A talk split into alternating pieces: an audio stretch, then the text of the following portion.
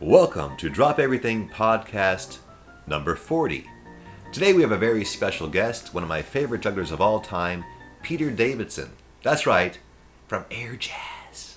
Before we get to that, though, let's thank our sponsors, starting with sponsor number one, of course, the IJA, the International Jugglers Association. Find out about this great group of jugglers at juggle.org. And of course, find out about their yearly festival, which this year will take place in Cedar Rapids, Iowa, July 10th through the 16th. There are a lot of great things planned, so be there or be somewhere else.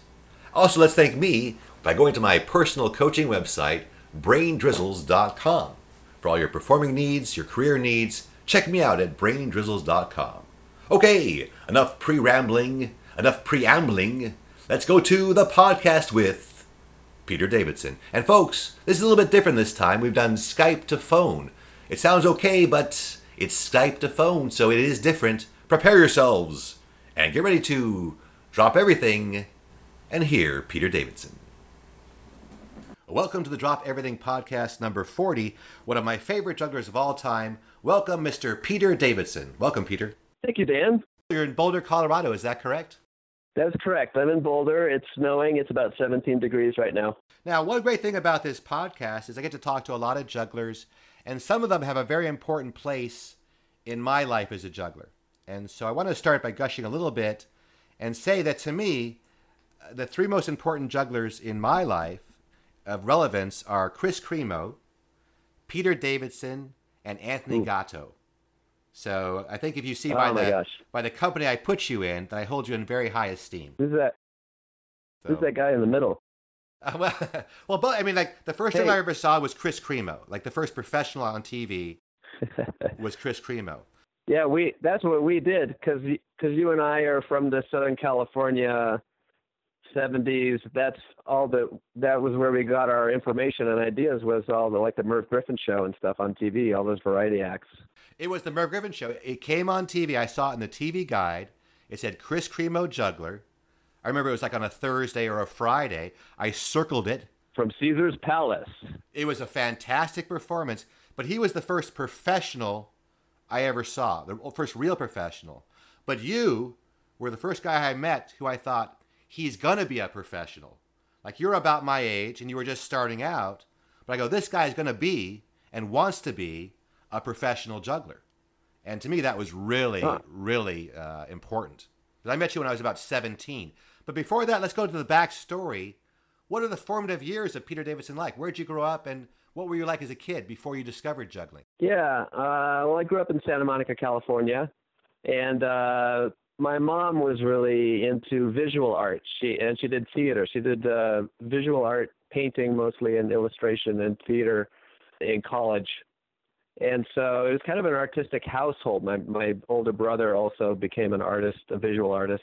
And so that kind of led to we had this sort of fanaticism when I was pretty young, like uh, seven or eight years old, I guess, with uh, Alexander Calder, the American sculptor who invented the mobile and uh, just created a lot of really whimsical uh, sculptures and illustrations. And and uh, a lot of people are familiar with his miniature circus with uh, that was made out of just little bits of scraps of uh, fabric and wire and corks and stuff and and it was all working characters so he'd perform the circus so he, so he kind of was maybe a bridge between the visual art world with his circus and the uh, performing arts and circus world. So that sort of led me from a young uh, enthusiasm with visual art into performing art through the circus skills. And so basically what happened, I, I think when I was in the fifth and sixth grade, I, I started going to the library and getting books out of the library and ended up with a book on juggling. And that's how I learned to juggle. And after that, it was really just meeting people around uh, LA who could keep me going. Who was the first professional juggler you ever saw? Like, did you see someone on TV? how did you even know sort of what juggling was? Do you remember that first impression? Uh, just from books.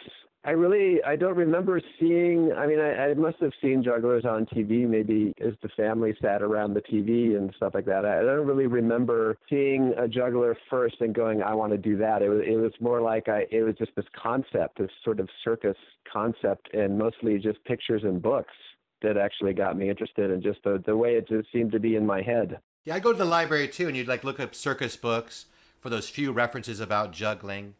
And it was very incomplete information at that time. Uh, the first juggler I saw was named Bobby Sandler. Uh, yeah. Does, does that name ring a bell?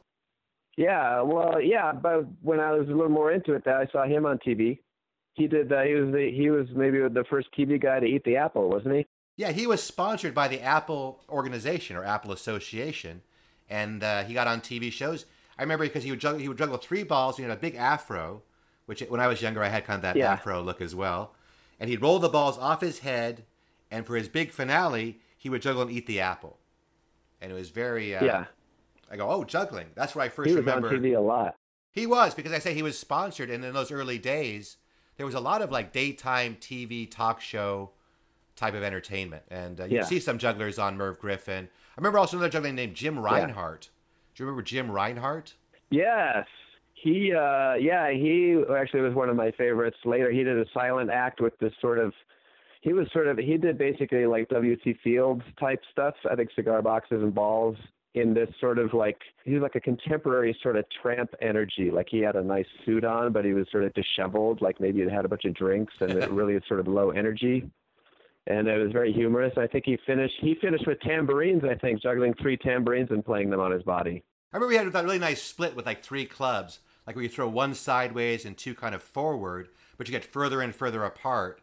Kind of like an eccentric sort Yeah. of Bobby May kind of sort of exaggeration of, of space and distance. The spread, yeah. The spread. yeah, getting into a little bit of trouble as they move further apart. Yeah. Oh my gosh. He yeah, he was one of my favorites. The bridge from these books and stuff. I mean, I learned to juggle three balls. Met a girl at my school in in uh, junior high who could show me like one other trick, which was bouncing the balls off off the arm while you're doing the cascade. But then I signed up for a juggling class at Santa Monica Junior College. I was I must have been 12 or thir- I guess maybe 13 or 14 at the time, and uh, it was with uh, Boy Foy and Faye. And Boy Foy, not a lot of people know who he was. He somehow has avoided having any videos really out there of him. Uh, but he did a whole act on unicycle, first on a small unicycle and then an eight foot unicycle. And he was a really short guy. He was only like five feet tall. He and his wife were teaching, and he was probably in his 60s at that time, all retired and everything. But so he was really the one that that exposed me to that professional. He was he was probably the the first, although he wasn't performing professionally at the time. He had a, he had a big uh, photo portfolio that he'd bring with Francis Brunn and all these people that he that he knew pretty well and had worked with uh, from that period of of sort of the 50s. Yeah, my version was a guy named Buffo the Clown. So I think I think Boy Foy sounds, sounds a little cooler. I had Very Buffo similar. the Clown. it's just a rearrangement of those same letters. Yeah, But I remember he showed it me is the, same guy. he showed me like the penguin. different. Uh, Yeah, maybe after he kind of fell on hard times, he put on the costume and became Buffo. But oh, I remember Boy Foy. Boy Foy was very good. He's the first guy I saw who did like the wheel walk on the unicycle. He was a very Yeah. good unicy- juggler on the unicycle. So really nice to have such an early experience with such a, a top professional, even though he was retired. Do you remember some of the lessons? Was it a Yeah. long course or just uh, a couple of times? It would be like uh, several, I think, it, maybe even like a semester long. It was sort of Hmm. like an ongoing course for several sessions, and then and I did that for a couple of years in a row.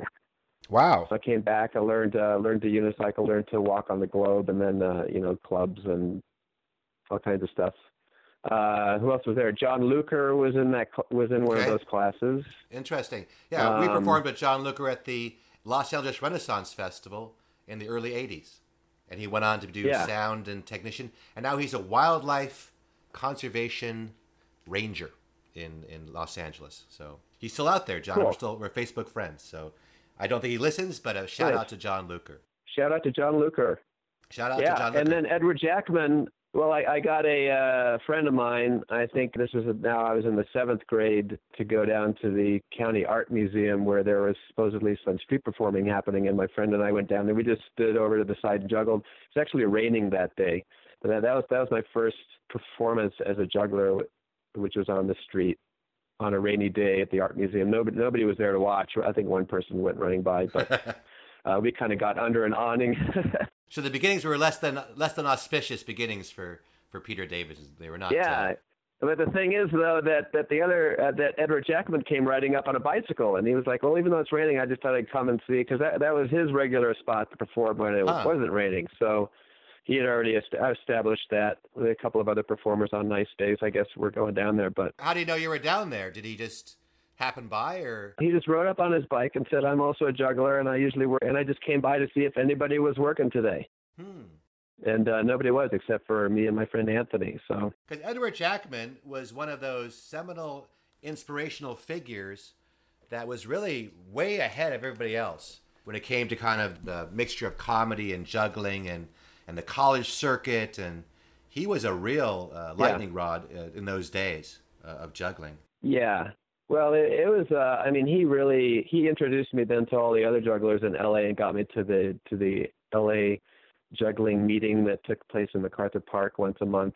He was he was really encouraging. I mean, I mean, I was a really shy kid. Like I I didn't. I mean, juggling and stuff was sort of uh, my way to interact with people because I was ordinarily socially awkward and stuff, and still probably am. But I mean, back then, I mean, Edward really did a lot for me. He not only worked on his own stuff, but he the other thing that he did a lot of was helping other people and hanging out with other people. He did a lot of getting me to try different things and juggling and just really trying to pull me out of my shell. I mean, he only partially succeeded, I think, but but I, I'd have to give him a lot of credit for helping to propel me into any sort of professional pursuit of juggling.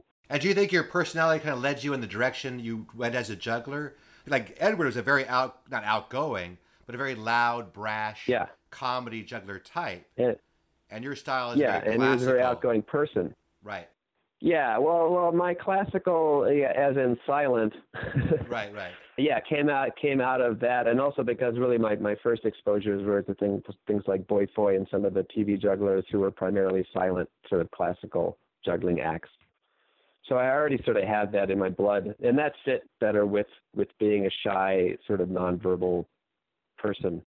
I always put you in kind of that Bobby May camp. When, when do you remember the first time you saw Bobby May? Yeah. I always saw a lot of similarities between your two styles. You know, a lot of stuff that I've done really started in my head rather than seeing anything. And mm-hmm. Bobby May was another thing that started in my head where I think Edward came back from a juggling, an IJA festival that I hadn't been on. And somebody had shown that the Bobby May movie that they used to show Right. at all the festivals and maybe still do. And just described it to me. He described the head roll and uh, a couple of other things, some of the boom, you know, like the English on the balls, the five the five ball ending and, and with the shower and the balls bouncing all over and ending up in the hat. Like he just described some things that created the way imagination can sometimes be more Mhm. vivid than you know, it's like reading a book instead of seeing the movie. Like you're sort of free to expand on things in your own head. So I just got really excited about Bobby May before I even saw him, and, and I learned to do the head roll before I ever saw him or anyone else do the head roll just from the description of it. So it was a couple of years before I finally saw the film. But then seeing the film, that's when by at that point I was already into dance as well. So uh, I moved to Colorado, got with Kezia, who was training in modern dance, and got all of the rest of us around here, like those of us that became air jazz, into into dance. So then it, it was easy to see the the dance element of what Bobby May was doing in the movement, and so um, that just sort of yeah. So as far as jugglers juggling style, classical juggling style, I, I guess I would say that Bobby, even from the time of just hearing about him, let alone seeing him, fit right into to what I felt I wanted to do. And how old were you when the idea of like being a professional juggler came into your head? 18 when I was sort of deciding, you know, I was like ready to leave home. I was doing some part-time college classes in film production stuff. Like I was really into animation and film stuff. So I was sort of like trying to decide, well, do do I want to pursue that and train in that, like go to college and be a filmmaker, or I'm already street performing out in Westwood Village and making some money doing that and doing some other gigs around LA. So I'm actually already a professional juggler. So then I got the phone call from Boulder, Colorado from Barrett Felker and, and Kezia Tenenbaum inviting me to come out here and make a juggling company with them, which we did. We called the Magnificent Material Movers. So it was 1980 when I moved here, uh, and now I'm still here. It was just that invitation from somebody else to come and be part of something that made me say, okay, I'm just going to keep doing this and drop the filmmaking idea. Because I remember you guys competed in Fargo, North Dakota in 1980 Yep. a- as the Magnificent Material Movers, Yeah. because that was my very first convention. How did you become aware of the of the IJA, and what was your first convention that you went to? Uh, Eugene, Oregon, 1978. Whoa. Okay. I uh, went up with a couple of jugglers. We got in the car and we drove up there. I, uh, I was a teenager, and that was my first convention. That that was where I met Barrett and Kezia. That was really where our friendship started, and that led to a couple of years later them inviting me to come out because we kind of shared the same classical juggling style. And you were interested in more putting a group together than sort of pursuing a, a solo career at that time? I think I always had a solo career in the back of my head. I mean, uh, that particular group only lasted for a year, and then Kezia and I did some stuff, and then we all kind of split up, and and uh, we were back to doing solo stuff for a while before Air Jazz came together. Because uh, I think John Held and Kezia and I found that none of our solo things were really working out particularly. So why don't we just I mean, we just threw air jazz together to do street shows one summer, and just to be able to get some gigs, you know, without being too lonely because our solo stuff wasn't wasn't going anywhere. So it was just a way. That's it to just not be too lonely and and throw together some stuff. We kind of drew on some of the ideas from Magnificent Material Movers with the club juggling piece that we ended up doing and then then that that just sort of sort of stuck and took off, and then we got into into the dance world a little bit more, and it, we it just made a clear direction. Is that when he went out to tour with the, the Globetrotters? That's when I saw him for the first Globetrotters. Because he was really strong in that, yeah. Yeah, he did that for a number of years. Yeah, that was that exact moment. So. So as soon as John entered the picture, is that when the name changed to Air Jazz? Yeah, well, he, let's see, we actually one summer doing street shows. There were four of us. Barrett came back for a break from Globetrotters, and we had a summertime street show called the Boulder Juggling Company, I think. And, uh, and then Barrett left again. After that, we were, you know, at loose ends, and then and then we came back as Air Jazz. But it took us a while to find the name. Where where did the name come from? I know it's a it's the name of a song, right, or a jazz song? Uh, no. I mean, there may be a song. I never heard of a song named Air Jazz. We were just, uh, I mean, early maybe we were still calling ourselves the Boulder Juggling Company. I don't remember exactly what we were at first, but we got we did an audition for a dance festival, the Colorado Dance Festival, that used to bring companies from all over the place, and they had sort of a local showcase uh, in a theater, and so we auditioned our club juggling piece, which was very similar to the one that we ended up doing on the Tonight Show and, and everywhere, and got into this dance festival. And so we're just filling out the form of information for our piece to go in the program, and we're like, oh, we have to come up with a name for the piece. So the name Air Jazz actually was the name of that of just the club juggling piece that we first created, and it was set to uh, some big, big band, a big mm-hmm. band classic, like sure. a Benny Goodman classic called Slip Disc. So that suggested jazz, and then since we're throwing things in the air, so that it was just one of those things where you're sitting around a table with pieces of paper and like scribbling out different words and combining them different ways, and it just ended up being Air Jazz is the name of that piece. So then we just ended up calling ourselves Air Jazz as the name of the company after that. Well, I still think if I had to sort of run down the list of the best juggling names that weren't the person's name to begin with, that were sort of created to sort of convey a juggling act, I would put Air Jazz in the top three yeah. ever devised, personally. It's a wonderful name, and it's so descriptive of the way you guys perform. Yeah, uh, it was great, and especially you know all the first repertoire that we created where they were all set to jazz music of one type or another, but but all within that musically the jazz category pretty much. After that we started branching out into other kinds of things and became a little more avant garde or whatever. But you know, it's kinda like it's it's like the Beatles or something. Sometimes I think about their name, it's it's kind of in a way it's sort of a lame name like for a band the Beatles. Sure. And they started out kind of cutesy and, and poppy uh, and then they started doing really experimental, you know, and pretty sophisticated things after that, but but with this sort of uh, their original name, like a, a lot of groups kind of do that. And I think that's really cool, where the name sort of suggests the origin, and then you see how people have to keep developing. So I think air jazz maybe was that way too, like it's sort of a simplistic name for maybe what we ended up doing, but it worked in that sort of same way that the Beatles worked.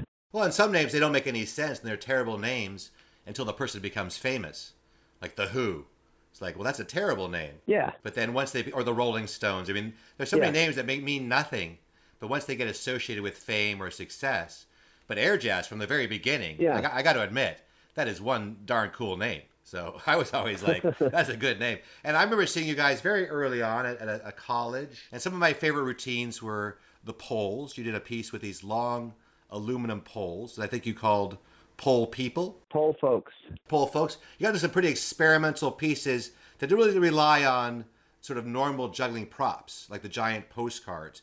Was that sort of a direction that to Yeah. away even from regular props and become more visually oriented? Yeah, I, I think it's just a matter of where inspiration comes from that guides what you do. So if your inspiration comes from other jugglers, then it's to be a juggler and to use clubs and balls and rings Right. as a to simplify it. If your inspiration comes from theater or dance, then and which is where our inspiration started coming from after a while, rather than from the juggling or circus world, then then those props don't matter and the tricks don't matter. It doesn't become about tricks anymore. How difficult you know, in juggling, it really it, it's sort of like a lot of value given to something that's difficult, right?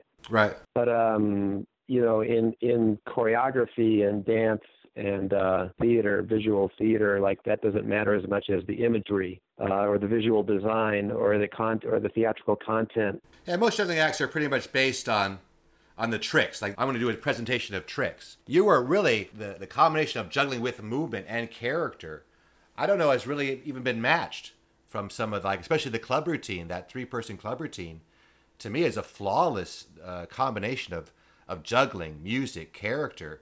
I mean, it's a wonderful, ahead of its time piece. Did you guys sort of see yourselves and see how much, how different you were than other people at that time? I don't think so much. I think we were just so involved in doing it, you know, and that sort of came out of this period of time where we had sort of we had just been street performers, and so had this kind of charactery, interactive sort of quality to, to what we did, even though we weren't talking. And we were doing it on stage, uh, and we were all really into movement, and you know, and then it had, I mean, what what for us were some pretty hard tricks. I mean, it's not like some of our later stuff that that really doesn't have that kind of juggling techniques. It had actual juggling tricks in it and those were just the materials and the inspirations that we had to work with at that time. I don't think we really looked around and tried to. We certainly didn't try to craft things based on being different from other people. We just sort of did out what came out naturally.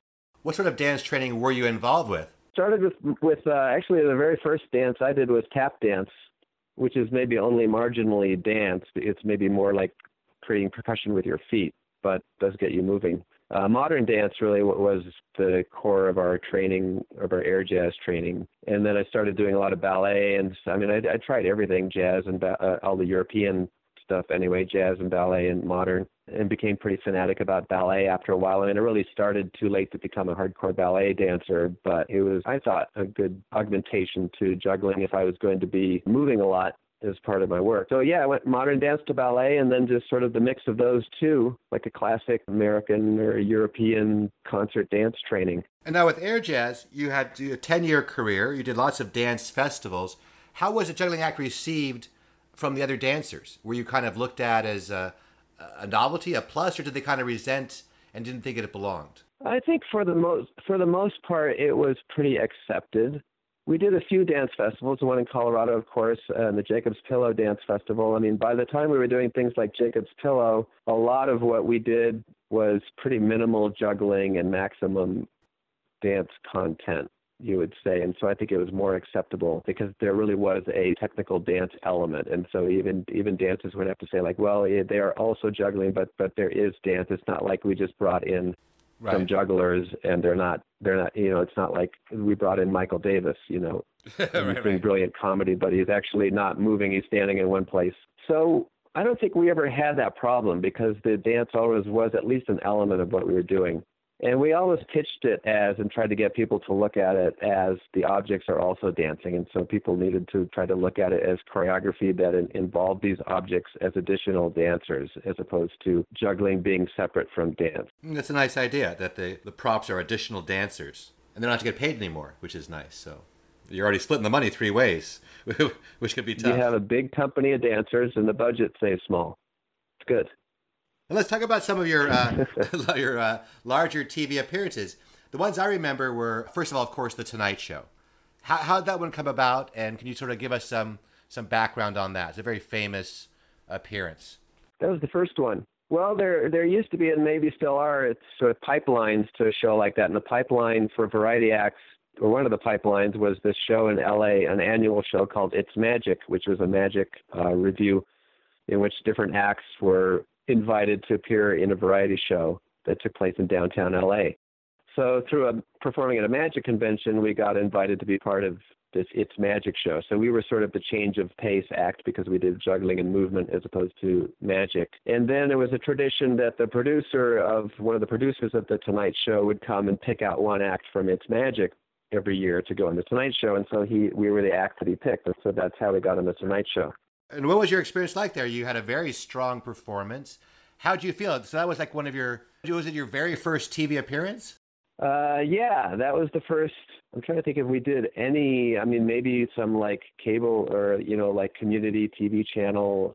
I don't even think we did that. I think it really was our our first uh, TV appearance. So it was kind of freaky, and it was on a day. I mean, we were performing every day I think it was like a two week run or something at this it's magic show. It was like a show after show almost every day of the week and so it was on a show day. So we we were gonna go and do the tonight show early or late in the afternoon and then, you know, run over to the theater downtown and do the live show. So we are kind of squeezing it in. But you know, it's kind of freaky. Well and and you you did the show several times. I mean I, I think when you guys when you and Barry first did it probably they it was a similar set, like the stage set with was probably similar. But they had these sort of mylar, these really thin, you know, the, the shiny decor on either side of what for us was a fairly small stage to try to do our, our club routine in because we usually moved back and forth a lot more. Right. It was a pretty tight space. And the edges of the stage were, yeah, a tight space with this really shiny, uh, just mylar stretched on the sides where if you crashed into it or like threw a club at it, like it just would have like broke through it. So it was, we're sort of like, oh God, we're in this like really delicate, slightly too small space, and it's it's like almost a basically a live show. So I don't know, but but we just somehow got I don't I don't know how we got through it. We we kind of did. We had one drop, but it I think we were happy with it, and then we were like completely like just sort of relaxing from the stress. I guess we I think as I recall we had a terrible show that night on stage in the actual show. But right right right. You did it when it counted. I mean, yeah, that Mylar because I remember I went back. I think it was our second appearance and I did this gag where I pretend to like wipe my mouth on like a stage curtain, but it had like this very thin, sh- shiny. It would almost cut your hands, kind of mylar, and it had no support. So if you try to put your hand, out, you just go right through it. It's a, yeah. it's a wonderful, it's a wonderful uh, performance though, and I recommend people watch it. It looks great on TV when you're watching. You go touch it, and you're like, it's like a piece of tissue paper. Let's get back to another uh, TV appearance I remember, and this one was quite uh, extended because you had more than one spot it seemed like it was almost as special on Air Jazz.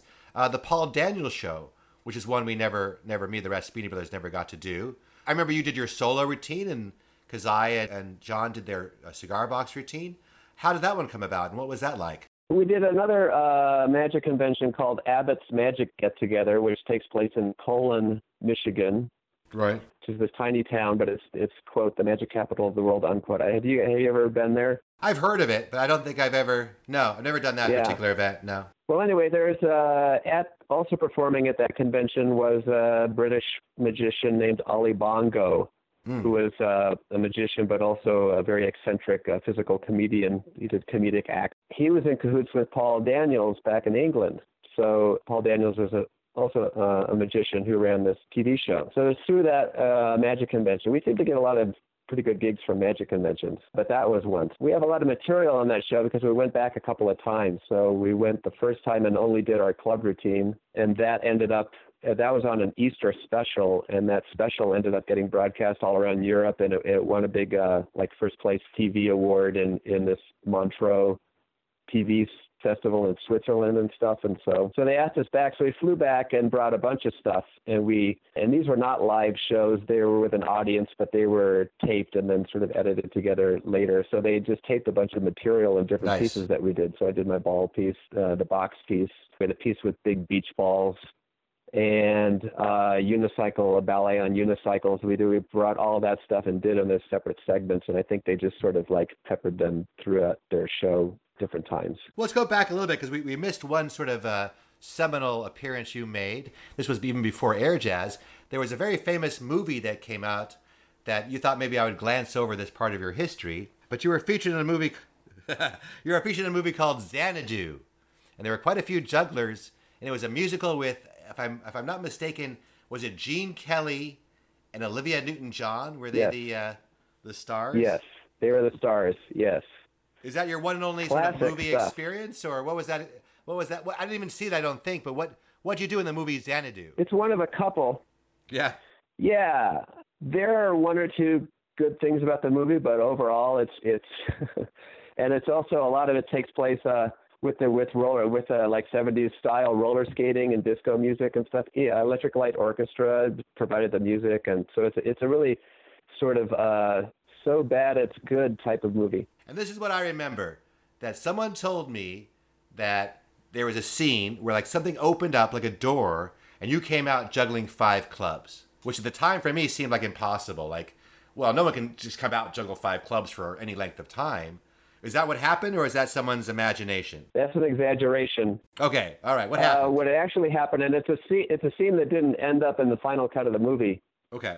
But there's a dance number going on, and a lot of the way they did it was uh, it was there was nothing digital back then, so everything was in a physical set on the sound stage, and so they had a lot of sort of like musical numbers where the cameras are trucking along and on a dolly and following action like from one part of the set to another. So Olivia Newton-John is on a guy's shoulder, I think, and there, and he's like carrying her across the soundstage while she's singing, and she passes these little stages where these curtains open on each one, and there's like a little tableau inside of that, and, and the, Right. one of the tableaus as the curtain opens, and I'm there juggling four clubs.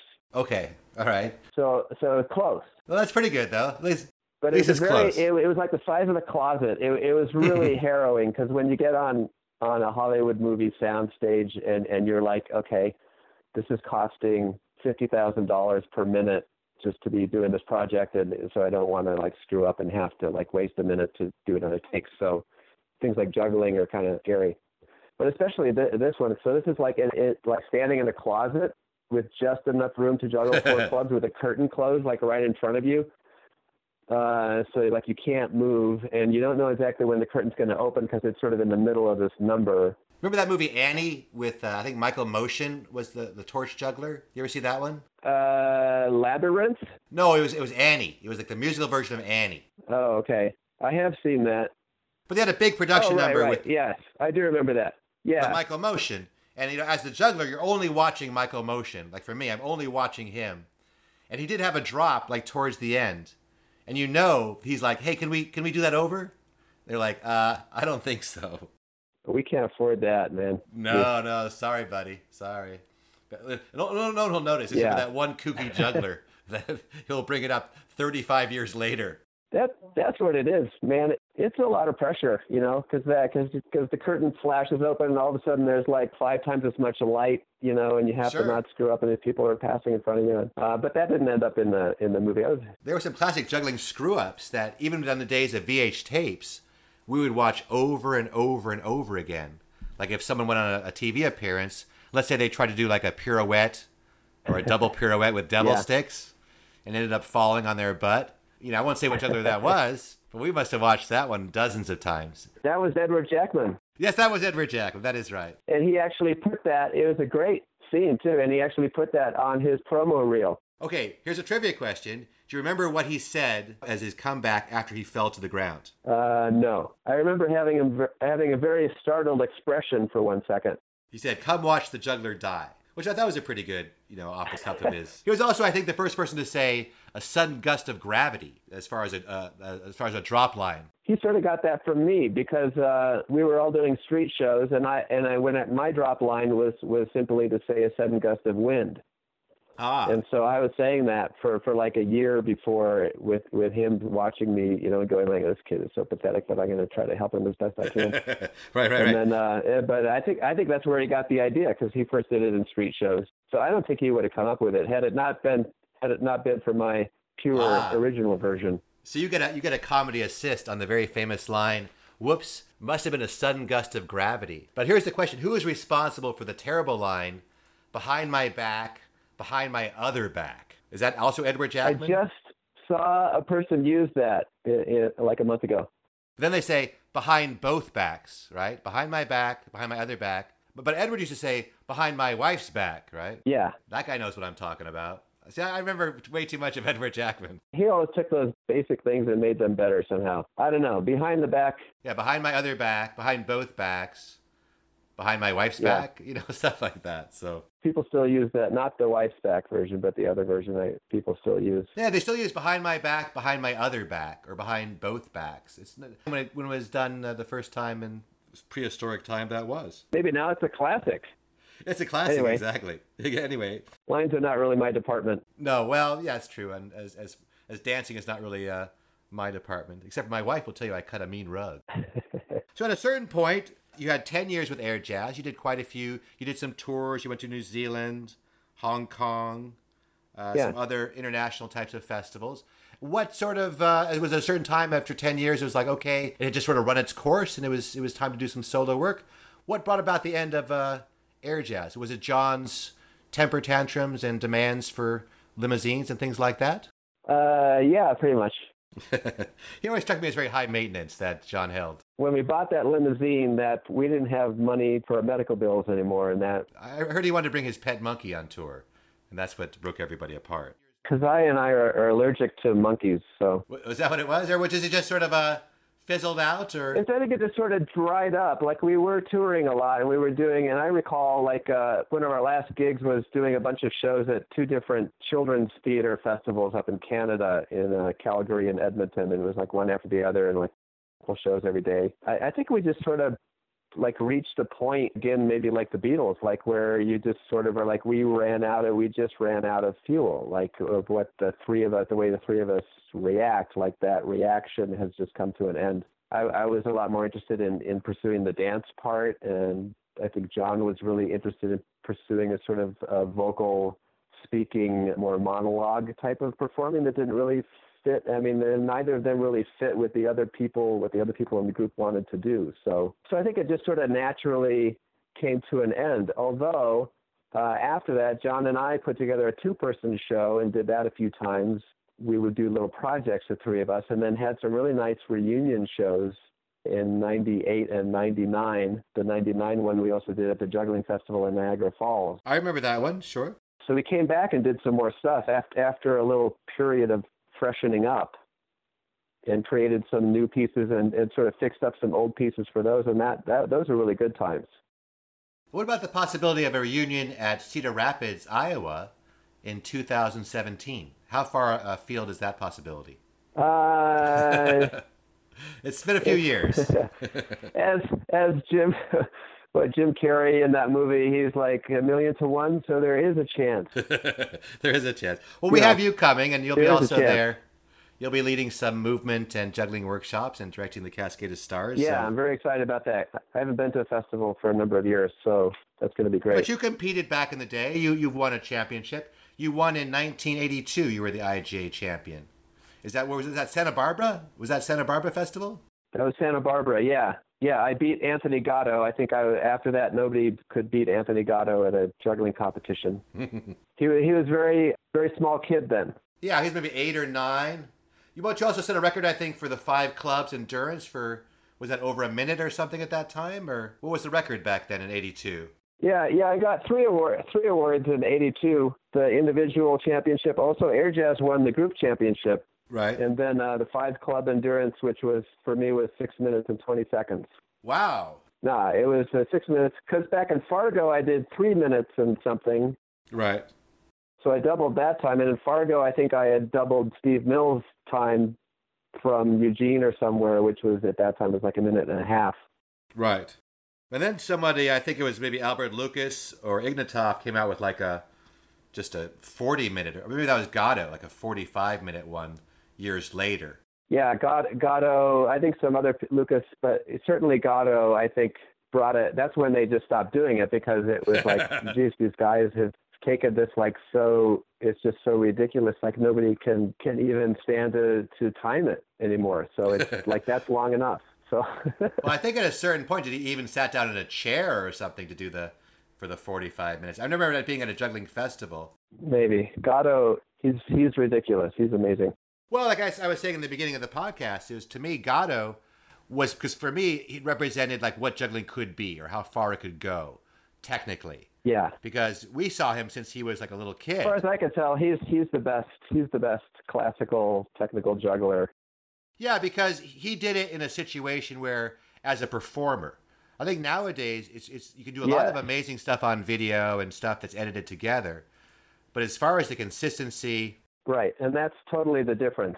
That's an entirely different that Anthony can pull off that level of technique night after night on stage with stage lights and everything. That has nothing to do with doing it, you know, on YouTube. if he was in that closet stage like you were, he could have come out doing seven balls. He would have been like, all right, lights Yeah. wouldn't matter at all. Well, so. he could have sat sat in a stool and had more space above him to do more objects when the curtain opened. That would have been nice. Do you think that people who start that early, like an Anthony Gatto, it's just something that you can't really capture if you start later? Like that level of consistency with such extremely high difficulty. Is that just an early start thing, you think, or can that be like you had Picasso or somebody start like in their like twenties, but they never achieved that level of, of, of amazing consistency? Uh, yeah, I think it does matter. I don't know that you have to start as early as Anthony did, but I I think it's the same in a lot of things. It's the same in, in ballet. Like if you start too late, um, Right. there are certain things that you just won't be able to do because it, these certain things have to, like your body and your nervous system and your muscles have, have to take the time to be molded. And I think it has to happen at an impressionable, moldable time of your life when you're young enough. Otherwise, i- if you're not molded that way and you don't, you don't have those things seep in, you can't go forward past a certain point. But you rose to a pretty high level in, in ballet because you became co-artistic director of the Boulder Ballet. So that you you did pretty excel. You went out of juggling. Did you then focus primarily on dance when you got out of air jazz, or did you also have a solo career? And Yeah, I got more into the into the dance world, and I did I did some uh, performing professionally as a dancer, more in contemporary ballet and modern dance, because, like I said, I started a little too late to have a real ballet body like the way Anthony developed from a young age juggling ability. So there's certain things I couldn't do. As far as being a director and a choreographer, that was more on the artistic uh, side, which already having been a juggler and basically been designing movement of different objects, I had a head start on that. So so I naturally gravitated more to the directing and choreographing part rather than being a ballerino myself. what were some of your highlights as a choreographer and uh, artistic director of ballet? Well, there's a little period like between 2004 and 2009 when I was, or maybe 2010, just a few years there where we had assembled a pretty good company of professional dancers who were on a consistent rehearsal schedule. And I sort of developed enough ideas of things to do with objects that were inspired by the juggling and physical theater world that the ballet dancers could do because dancers don't have a lot of time to learn like real juggling techniques. Sure. So Right. so I had some fun creating some pieces. I'd, I'd say maybe my my favorite accomplishment is a is a ballet called Bella Luna that uh, recently a company in St. Paul actually just acquired and performed out there. But it's it's a ballet. It's got about 15 people in it, and it's inspired by the Commedia dell'arte characters. So it's sort of a contemporary Commedia dell'arte story. So it and it has a it has a lot of objects. There's a pas de deux that happens on a, while riding a bicycle with two people on the bicycle taking turns, and a lot of kind of throwing up objects and things. So it's not really juggling, but it there's objects throughout it, a table and some chairs and uh, different props get thrown around a lot. Um, so so that really kind of that's one of my favorite things because it also combined a real theatrical and storytelling element, and I realized that that went back to my earlier teenage desires to be a filmmaker because I really like story like story the storytelling aspect.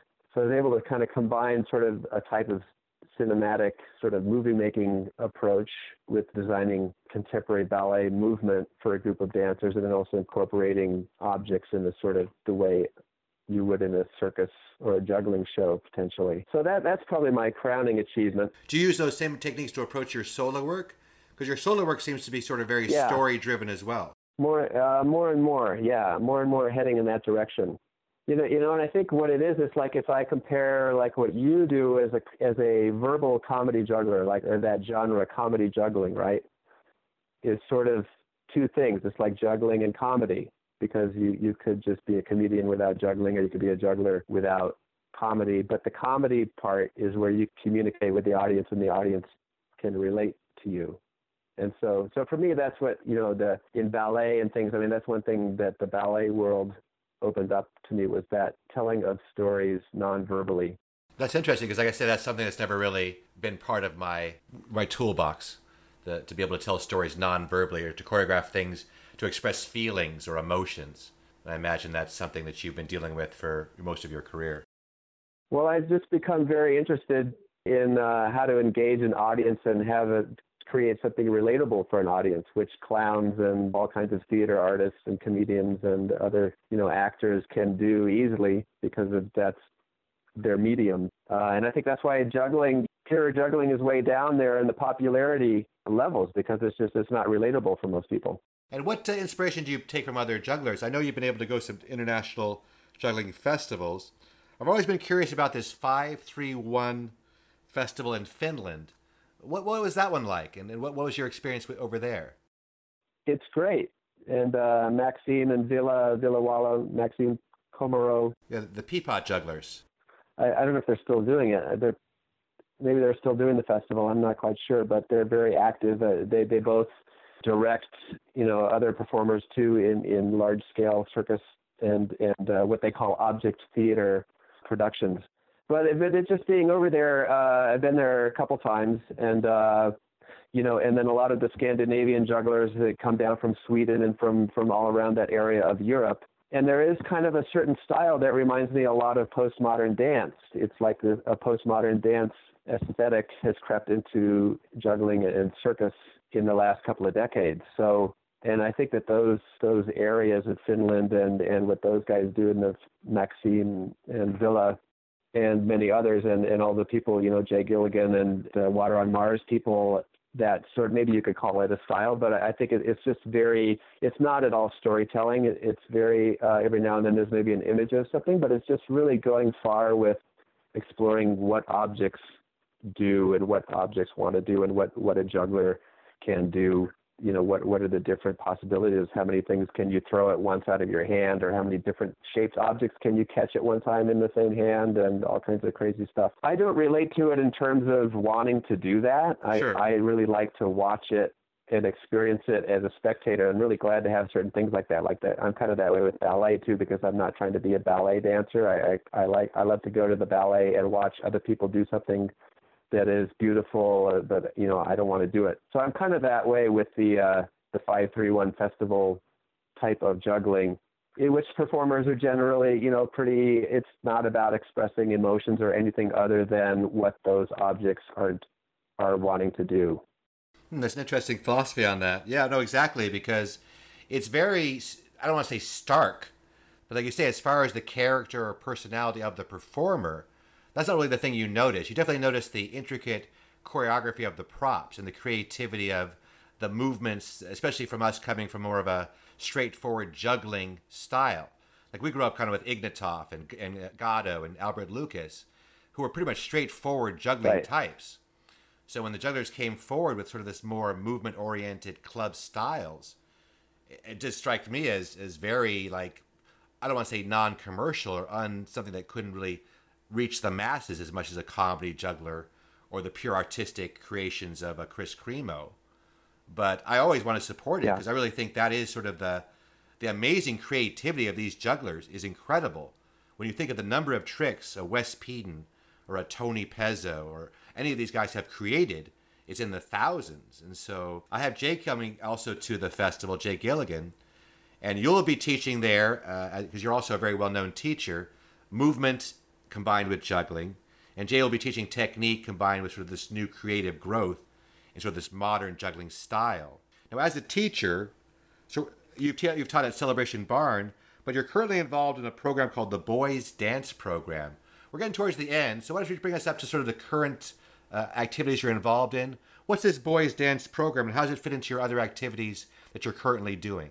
Well, Boys Dance is just what I call this class, which I now offer in through several different dance studios. I started it at the Boulder Ballet School because in the United States, the it's there's sort of a stigma against boys dancing because it's pictured as sort of like an effeminate thing or a fairy thing or right. you know a gay thing or yeah, not not manly, not a manly activity. It's just not manly, and so there's this kind of stigma, but it's really not that way. I mean, who's more manly than the Baryshnikov? I mean, that guy yeah, is. A... or Gene Gene Kelly. Gene Kelly. I mean, that was one of Gene Kelly's I'm just Yeah. basically furthering Gene Kelly's mission because that was one of his things Right. too, was to make it clear that dancing is a man's game too. So the class just started as a way to get uh, kids in. My son, who was eight years old at the time, uh, and uh, like seven other little boys that age from around this area, just who were maybe like brothers of girls who were taking ballet class or whatever, uh, signed up, and it just sort of grew from there. So I tended to draw them in with the advertising it as a class that mixes up different things such as juggling and mime and physical theater and dance and that the dance you know a lot of the dance would be kind of macho stuff like uh throwing yourself to the floor and you know like jumping and falling down. And so it's definitely a multidisciplinary class. So they all learn how to juggle. They all learn how to balance stuff. Uh, a lot of them learn to then go on into other things like unicycle and walking globe and sort of basic circus skill training mixed in with basic European dance training from mostly from modern dance and ballet.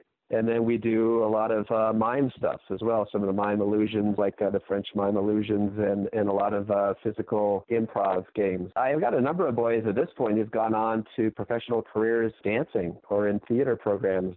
They're these sort of really well-rounded performers who can dance and have a bunch of circus skills and are funny and kind of know how know how to play how to know how to play with things and be creative. I mean, they're learning from one of the best all around performers I know. First of all, I think you're fortunate that you have the perfect juggling physique, I've always felt. You know, long and thin, Ah. kind of like a like a Andy Head. I thought you and Andy Head had two of the best sort of Yeah. juggling personalities on stage. The look was just fit so well with your style of juggling. And I'm really looking forward. I've never seen your actual Yeah, with that particular style. Yes, that sort of uh, elegant, classical. I always when I when I coach, I always use your posture as an example of a juggler who I think has perfect posture and who certain movements like your like your you or some of the tricks you do, they're the perfect expression of that trick. So I definitely use you as an example of, of excellence when I teach, and so that's why I'm so happy to have you Huh. uh, teaching, uh, you know, this year at the IJA. And that kind of brings us to the end of our, our Oh, yeah. podcast. And I, I thank you so much for your, the time, Peter, uh, coming on and you know, tell Oh, us your history and all great, the, Dan. Your thoughts about juggling. I look so much. I look so forward to working with you and having some time to hang out with you this summer in Cedar Rapids. So thank you yeah, so much. Can't, can't wait. Cool. Man. All right, thank you, Dan. Hey, thank you, Peter. I hope you enjoyed Drop Everything podcast number 40 with me, Dan Holzman, and of course my special guest, Mr. Peter Davison. Before you go, let's thank our sponsors one more time the IJA, International Jugglers Association. Come see Peter Davison, Jay Gilligan, and so many more at this year's annual festival, July 10th through the 16th in Cedar Rapids. Also, check out my personal coaching website, brainjizzles.com, for all your coaching and career needs. Now go out there, drop everything except when you're juggling.